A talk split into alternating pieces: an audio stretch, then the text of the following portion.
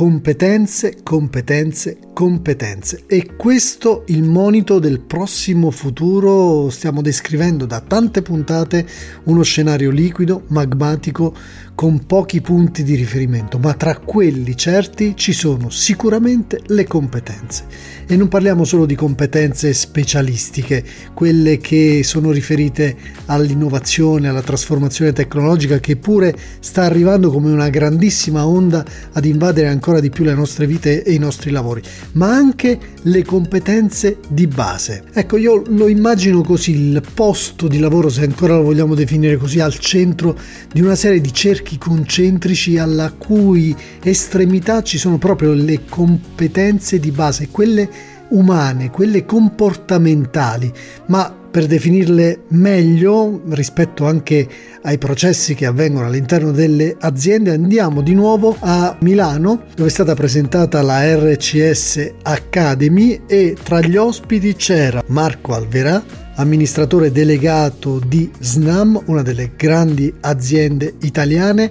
Sentite cosa ha detto. Se guardo poi alla fine chi entra in azienda e, e chi fa carriera, cioè alla fine fa carriera chi ha passione e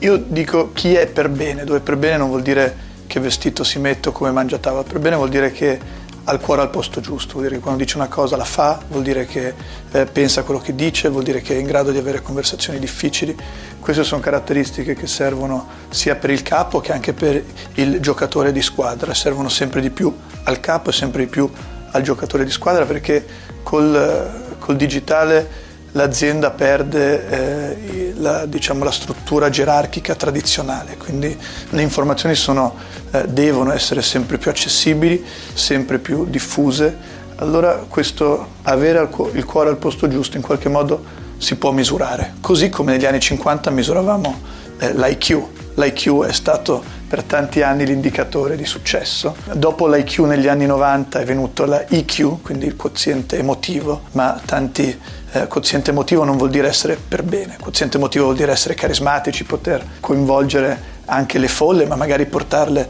verso direzioni che non sono sempre quelle giuste. Noi pensiamo che eh, grazie alle evoluzioni fatte anche con la neuroscienza si sia oggi in grado di misurare anche quello che chiamiamo HQ, quoziente del cuore, il heart quotient, cioè quanto una persona è